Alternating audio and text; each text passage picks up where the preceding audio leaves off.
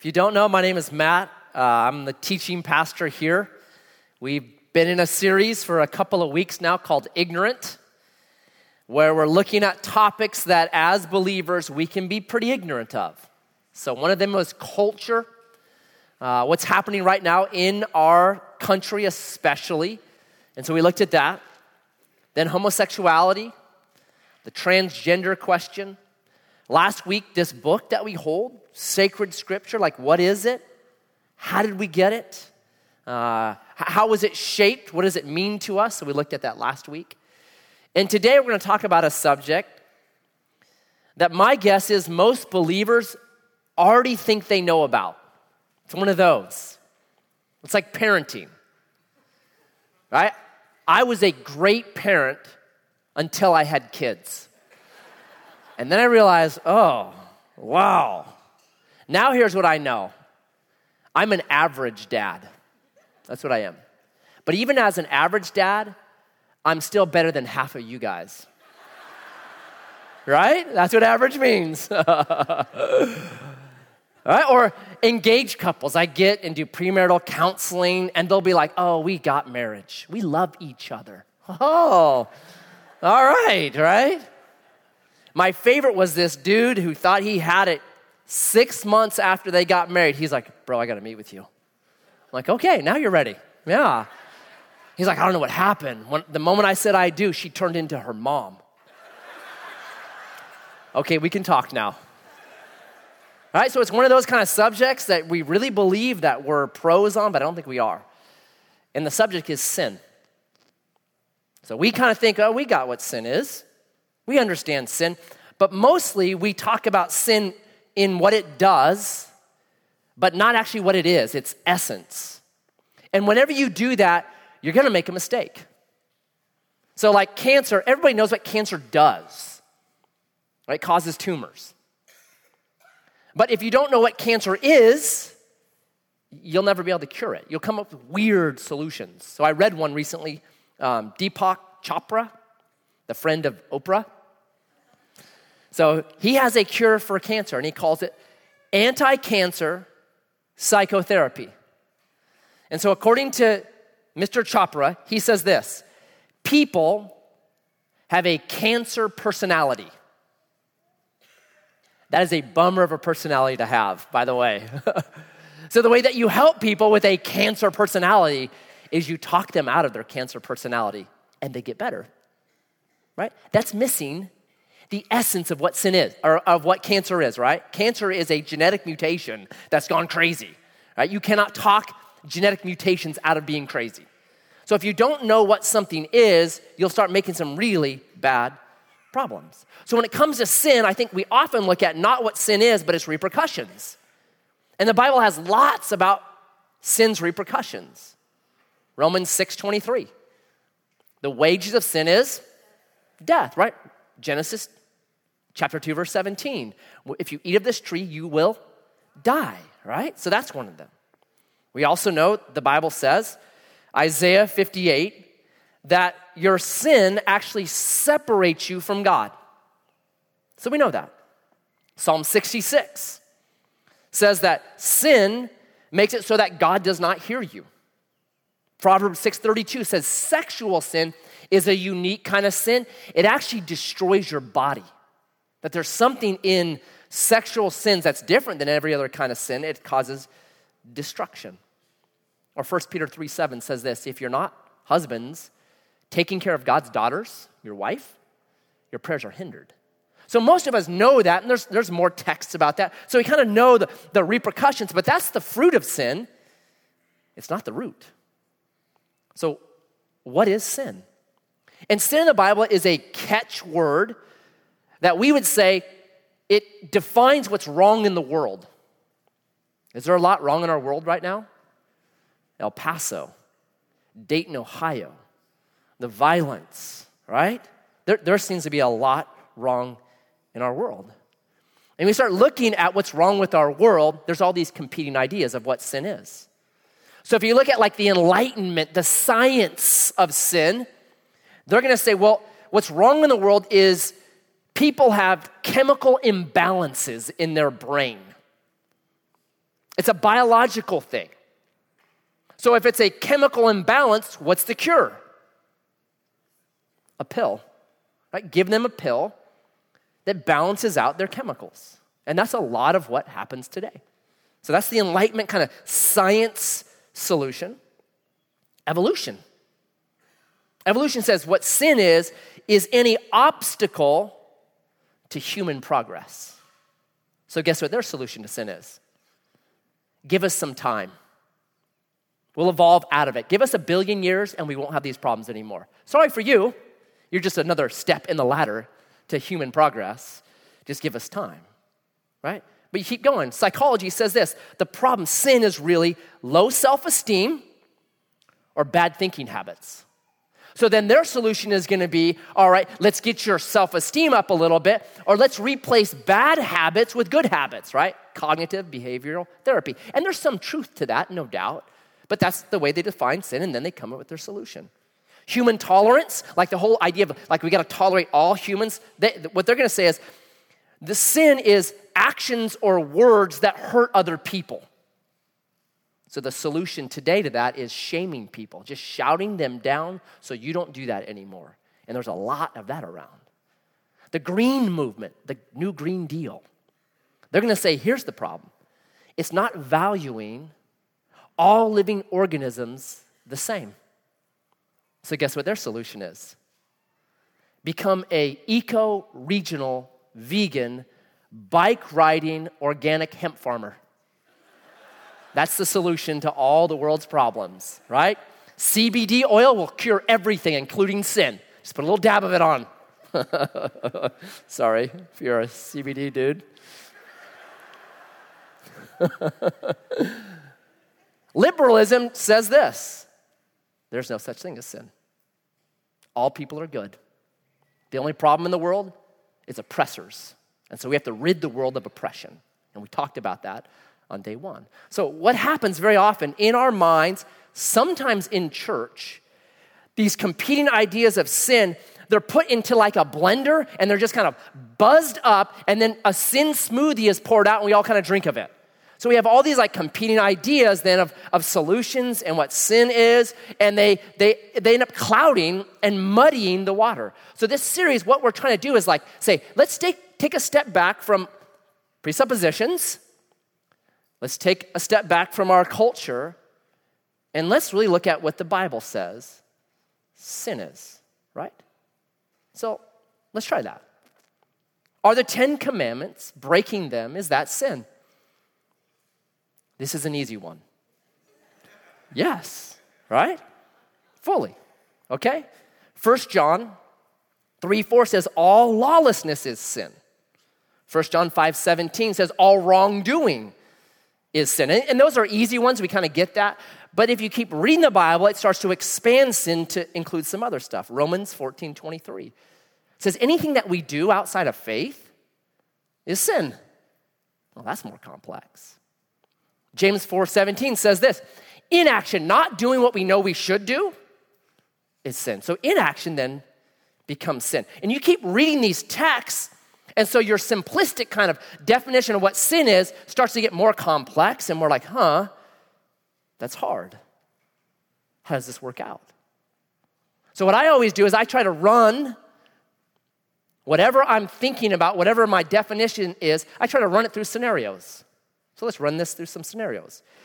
Is going 26 miles per hour in a 25 mile per hour zone, is that sin? It's illegal, but is it sin? How about going, how about going 25 miles per hour in a 25 mile per hour zone when everybody else is used to going 34 miles per hour, because 34 is still legal, right? We get that 10 mile an hour window. So you're doing 25 when everyone is used to doing 34 miles per hour because you're going to slow them down. You will you are the speed police. So you're going 25 on the nose and you just start getting people stacked up behind you that are just angry at you. And they are murdering you in their heart. So you end up making 15 mass murderers because of your 25 miles per hour. Is that sin? Are you loving your neighbor as yourself by doing that? Right? Start just kind of crunching this through. How about bad people that do some really good stuff, like drug dealers that take care of their mothers in stage four cancers, cancer, but Christians that won't do the same thing? Like, what about that? That's complicated. Can good things be sinful? Can virtue be sin? I'm going to read a good book. Read The Heavenly Man about Brother Yun. He's a pastor of the underground church in China, and what has happened to him is unbelievable. It's a modern Fox's Book of Martyrs. He's been beaten, he's been imprisoned, he's been starved, he's been tortured. You would not believe what's happened to this man. It's unbelievable. But he says this in his book. He says all that stuff, he could have stopped by just denying Jesus. It would have stopped instantly if he denied Jesus. He goes, I didn't. He went through what he did not what he went through to not deny Jesus is unbelievable. But he said, the hardest temptation I ever faced in my life was when he was out of prison and he saw his son, young, 10 years old, thin, ragged, filthy, dirty, being teased by his schoolmates because his dad was a filthy Christian criminal. And he knew in just 30 seconds, I could stop his pain. By one denial, I could be a good dad to my son. I could be a good husband to my wife. He said that was the hardest temptation. Can virtue be sin? Right? You, you run this through, and what you start to see is this is a complex issue. Sin is a complex issue. So here's what I want to do I'm going to look at two stories, origin stories and then try to talk about what sin is, right? So, origin story number one is Genesis chapter 4. You should know this story well. It's Cain and Abel. I'll read it and we'll talk. I'll back up. In the course of time, Cain brought to Yahweh an offering of the fruit of the ground. And Abel also brought of the firstborn of his flock and of their fat portions. And Yahweh had regard for Abel and his offering but for Cain and his offering, he had no regard. So Cain was very angry, and his face fell. Yahweh said to Cain, Why are you angry? And why has your face fallen? If you do well, will you not be accepted? And if you do not do well, this is the key sin is crouching at the door. His desire is for you, literally contrary or against you, but you must rule over it. Cain spoke to Abel, his brother, and when they were in the field, Cain rose up against his brother Abel and killed him. You guys know the story. Two brothers, the first two brothers. They each have an offering to give to God. They're in church. They bring the offerings to God. Abel's is accepted, Cain's is not. Now, Cain's not a bad dude. He's in church, right? He's not sex trafficking. He doesn't have some secret sin of adultery that's behind him. He's just your average, everyday good dude. But then something happens to him. Something moves in him because of this acceptance of Abel and non acceptance of him. And most likely, Cain was half hearted. He was coming to church to try to bribe God off so he could do his thing, half hearted. Where Abel's offering, it says the fat portions, the most expensive stuff, was wholehearted. God, I'm wholeheartedly for you. God doesn't want half of you. He's not interested in half of you, He's interested in all of you. Right? So then here's what you see in this little story Right? God looks at Abel and warns him about something. Sin's crouching at the door, look out. So here's what we learn about sin. This is really the first mention of sin. Sin has an origin, right? There's been no action yet. He hasn't done anything wrong. He hasn't done, he hasn't murdered anybody. Cain's still blameless in a way. But God sees sin crouching and ready to pounce on him and names it.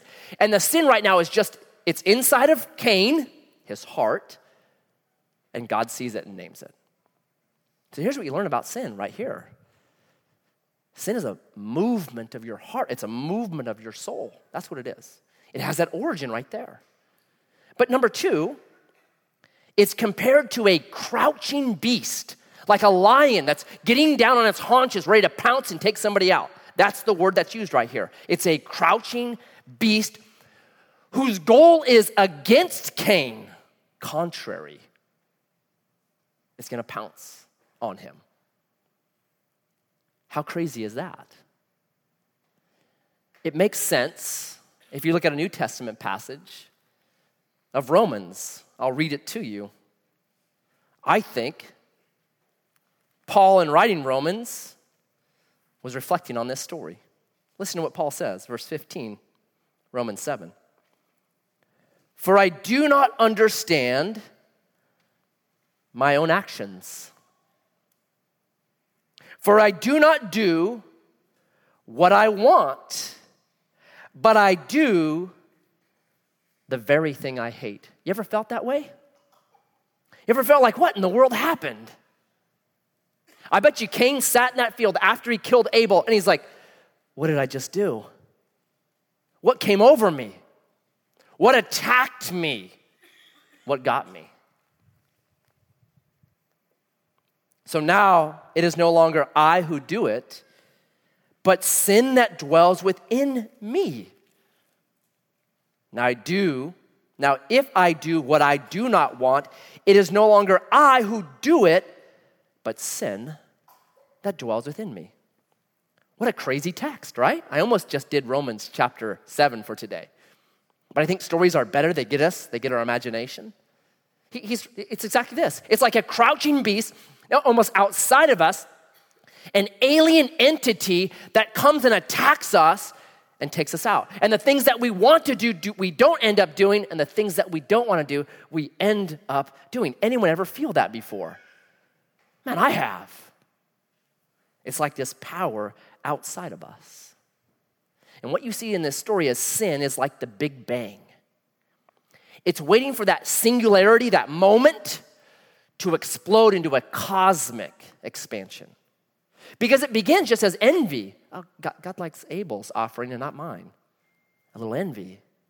And that envy turns into anger, and that anger turns into a plan, and that plan turns into murder bang. Right? Do you see that? And God's like, when it's just envy, when it's a crouching beast, dude, be careful. Be careful of this power. Look out. Or else it's going to expand. Sin always metastasizes. Sin is never alone. Do you notice that? One sin always leads to another sin. The grudge that you have is a singularity waiting to explode into murder. The lust that you have is a singularity waiting to explode into adultery. I go on and on and on. That's what sin is. That's why Jesus comes in the Sermon on the Mount. what does he say? Hey, great. You haven't taken a baseball bat to your neighbor and killed him. Bravo. Sainthood for you. And Jesus says, but if you've hated your neighbor for no cause, you're a murderer. What is Jesus saying?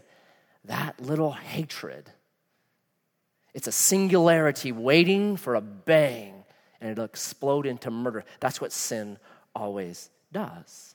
Right? So this story is giving us some insight into how this works. Like, oh, okay. It's like this foreign power, look out for it. It will attack you. It's a movement that starts within me, ready to explode into something worse. But there's another story that's really important on sin. It's Genesis chapter 3. And I'll just tell you it for time. You know Genesis. Genesis 1 and 2, God creates a good space, puts his humans in there, right? Meets their needs, sees Adam is lonely and says, oh, I'm gonna create somebody for you. So he creates a wife, Eve, and gives it to Adam. And Adam sees her and is like, Whoa, man, this is awesome. That's chapters one and two. Good, super good.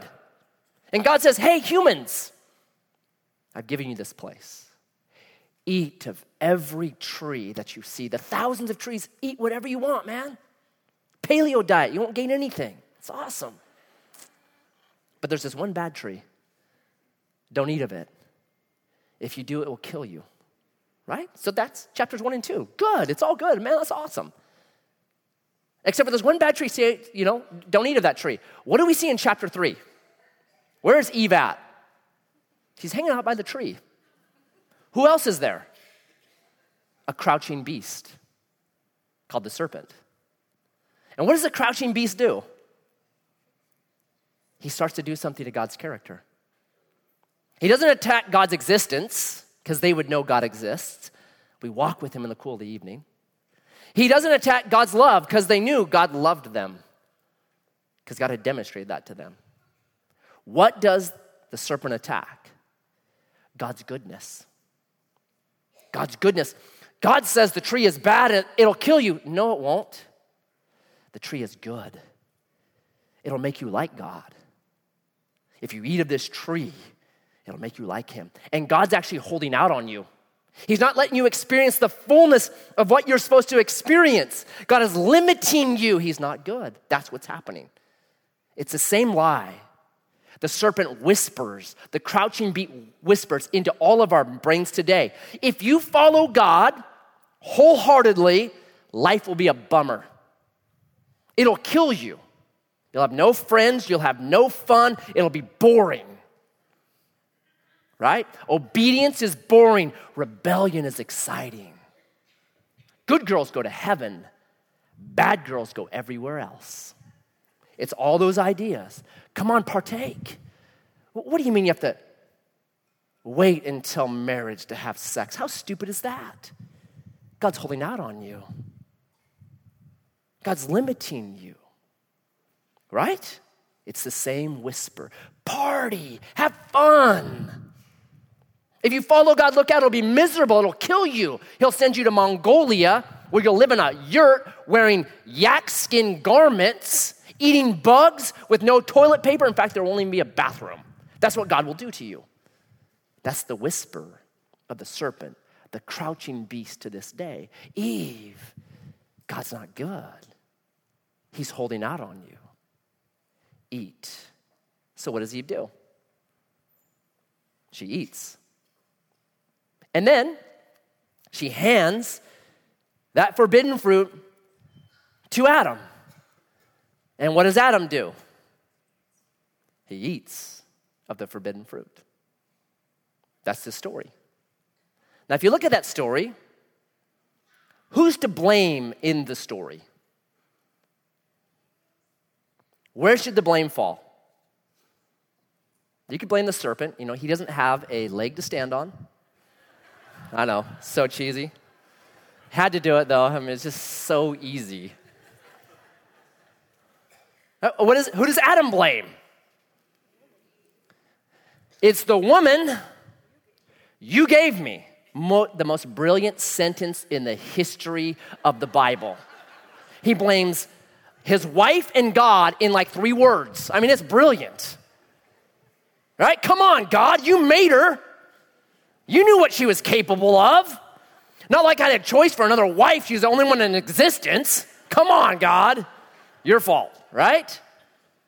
And every man has done that since. 100%. How much of my counseling is that? Blaming wives for our own stupid inaction or action. If I hadn't taken your advice, we wouldn't be in this mess. It's all your fault. How many men do that to this day? It's the brokenness of man now, where we should be protecting our wives. We should be the blame absorbers. Instead, we're always blaming them because they're easy targets. It's a brokenness that we got from Adam. And we need to grow out of that. Right? So, who's to blame? The New Testament, Romans 5:12 puts the blame squarely on Adam. It was man's sin. It was man's grabbing that forbidden fruit that brought sin into the world. If you read the New Testament over and over, it says Eve was deceived. She was tricked. She wanted to be like God. She had good desires, virtues that were twisted, deceived by the serpent. But not Adam. Adam sinned. Now, why is that? Why is it firmly placed on Adam's shoulder? Here's why, and this is a massive insight into sin. When Adam was handed that fruit, he faced a choice. He faced a choice of choosing to follow his wife down the path of sin or choosing his maker and creator God. It was a choice there. Who do I choose? And he took the forbidden fruit and ate of it and chose his wife. He chose his wife over God.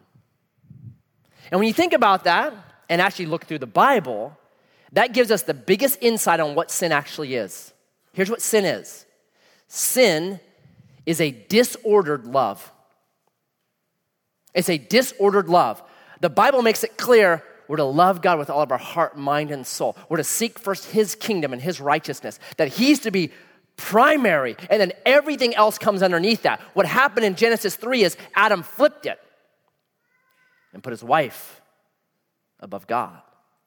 And that disorderedness is sin.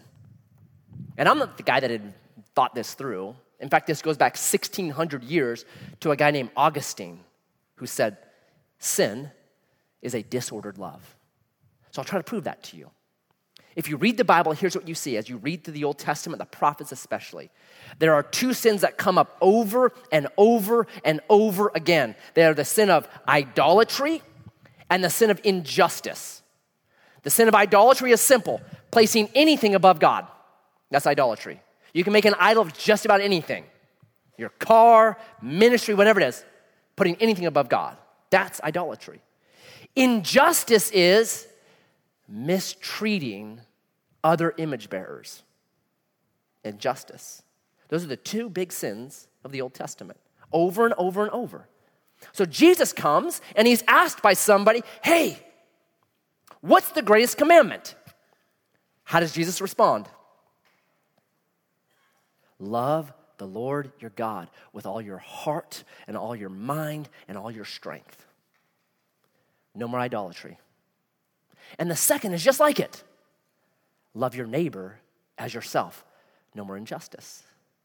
And Jesus says, on these two commands hang all the law and the prophets. If you order your loves correctly, loving God supremely, loving your neighbor as yourself, everything that the Bible is about is completed.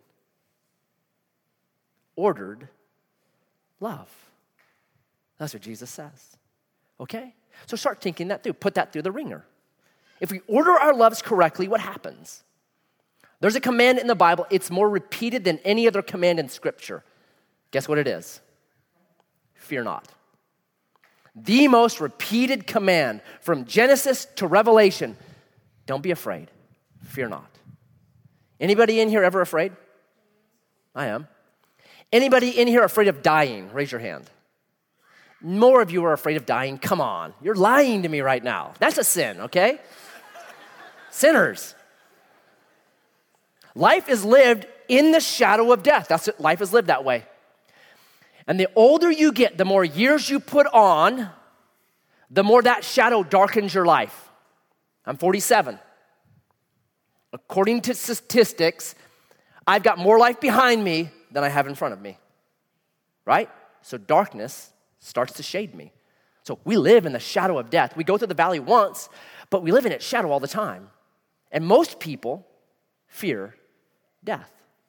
But I would suggest if you did commandment number one, loving the Lord your God with all your heart and all your mind and all your strength, you would never fear death. What do I mean? I'll explain it like this I lived in Vanuatu for about a school year. Um, loved it there. Vanuatu is a bachelor's paradise. So I spearfished every day. Um, got to go adventuring into like really cool spots, untouched by civilization. Scuba dive, like the coolest spots in the world. These massive World War II wrecking. It just, it's unbelievable. I it's, it's, it's the highlight of my years before marriage. It's brilliant, loved it. Hang out with these guys all the time. They're super fun. Brilliant year. Love that. There's only one problem. When I was over there, I was engaged to my wife. She was my fiance. So there was always this kind of pull.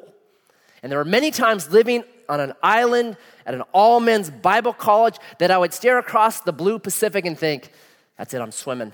I'm getting back to her, right? Because of that draw on a lot of levels. In fact, when I flew back, I told my wife, I told her, my fiance, I said, bring a pastor and bring your dress, because when I'm getting off, I'm gonna say I do, okay? It's been a long time on an island with men, all right? So I'm ready. so, love Vanuatu. But I was super stoked to take that plane trip home. That's if we love God with all of our heart, mind, and soul, death would be like that plane trip home. Oh, it just gets better.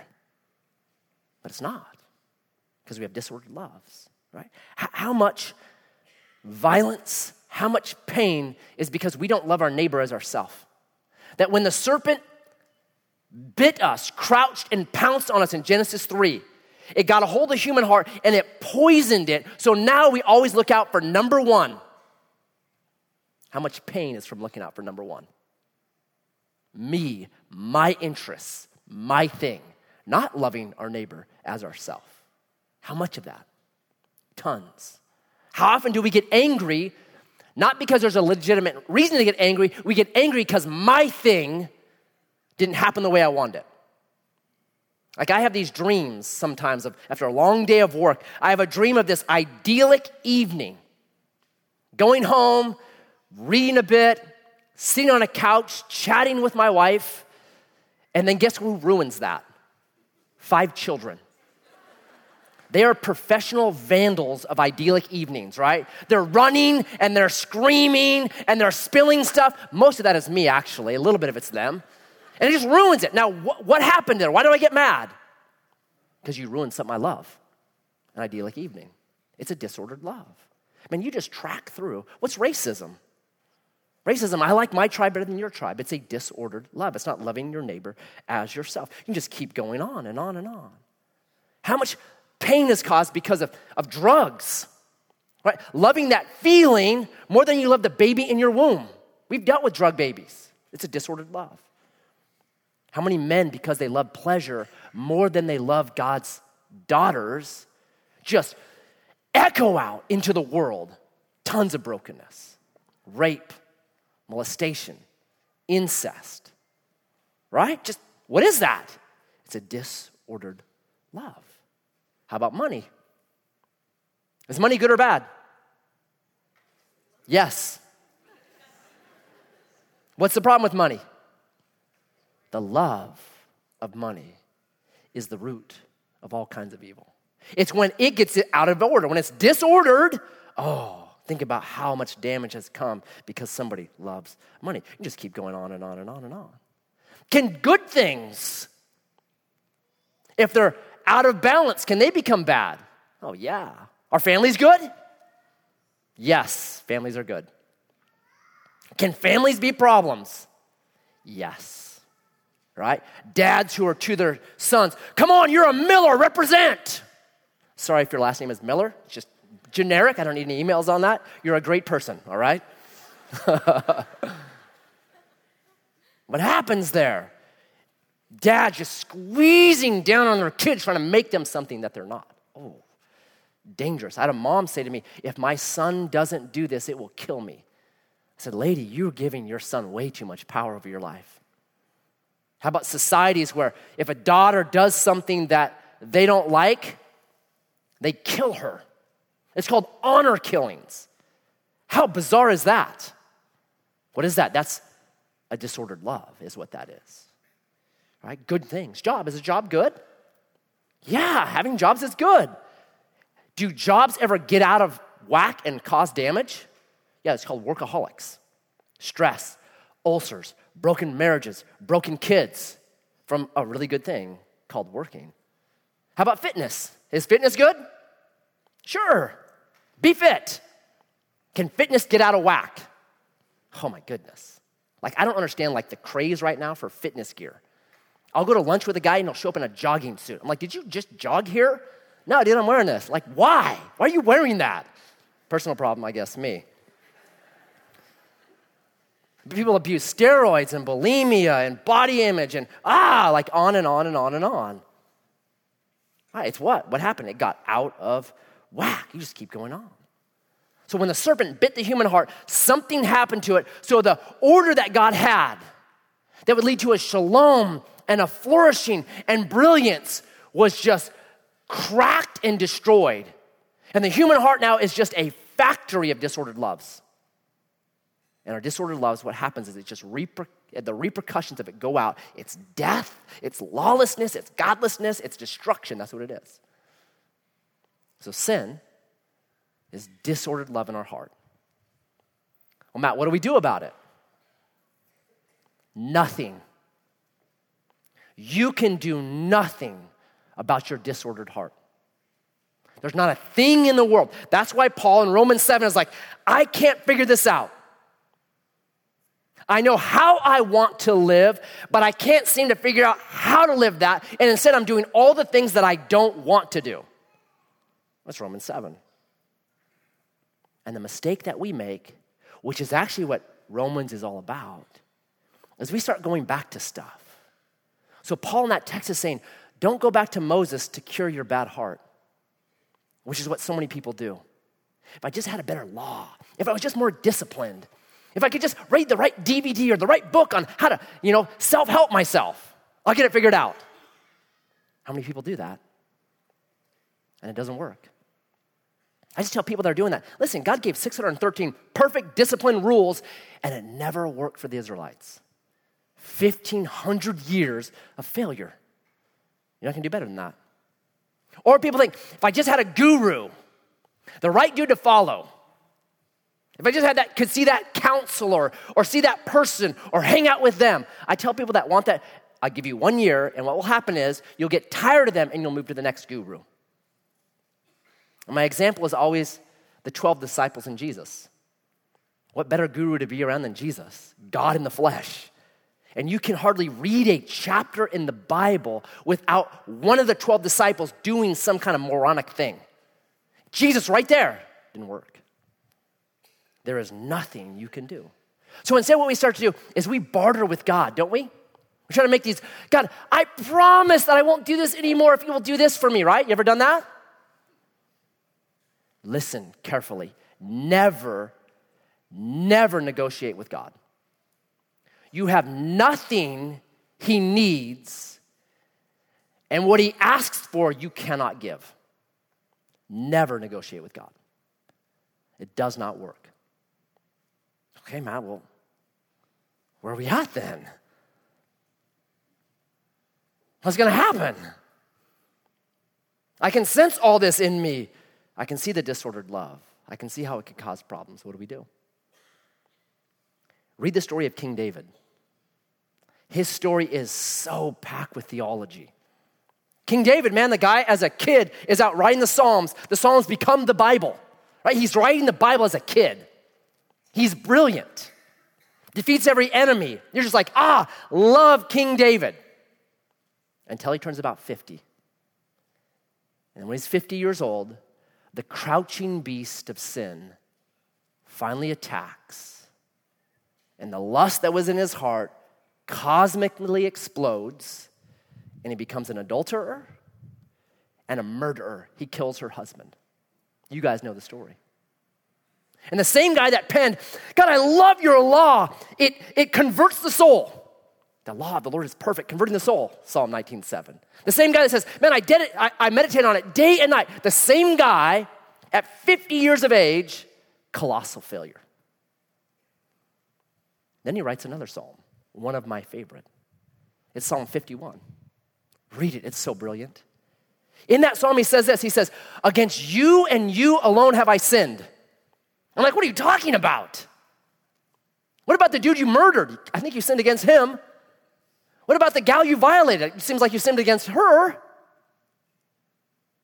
But what was David saying there? He's saying this before I could ever commit physical adultery, I had to commit spiritual adultery in here. I forgot about your goodness and your love and your compassion and your fullness. I forgot about that. And I committed spiritual adultery. And that's what led. This is just the fruit. And then he says something in, in verse 10 of Psalm 51, and it's brilliant. He says this Created me a clean heart. What I need is this, this thing right here is messed up, it's disordered. And I've studied the law and I've meditated on it and I've written Psalms on it, but at 50, I finally figured out. What I actually need is for this thing to be changed. There's a heart problem. This is a disordered love problem and renew a right spirit within me. That's the solution. Like nothing else is going to work. And you come to the New Testament, it's so true. Right? The New Testament says, hey, 2 Corinthians 5:17, old things are passed away. The old is gone, and there's something brand new in its place. We talk a lot about salvation in church, and that's important. But guess what we don't talk no- enough about? Regeneration. That the, the old you gets regenerated and becomes something that we are always destined to be a true human, a human with a different kind of heart, with different desires. And that's what we need. So today I'm going to pray. We're going to take communion. I'm actually going to finish the message with communion. So, Jesus, today, wherever we are at, Lord, however that crouching beast has tackled us and consumed us and destroyed us and ruined us, vandalized your goodness. I pray that today you would move. And would you move through this simple act of remembering you, your death, and your burial, and your resurrection? I pray that in your name. Amen.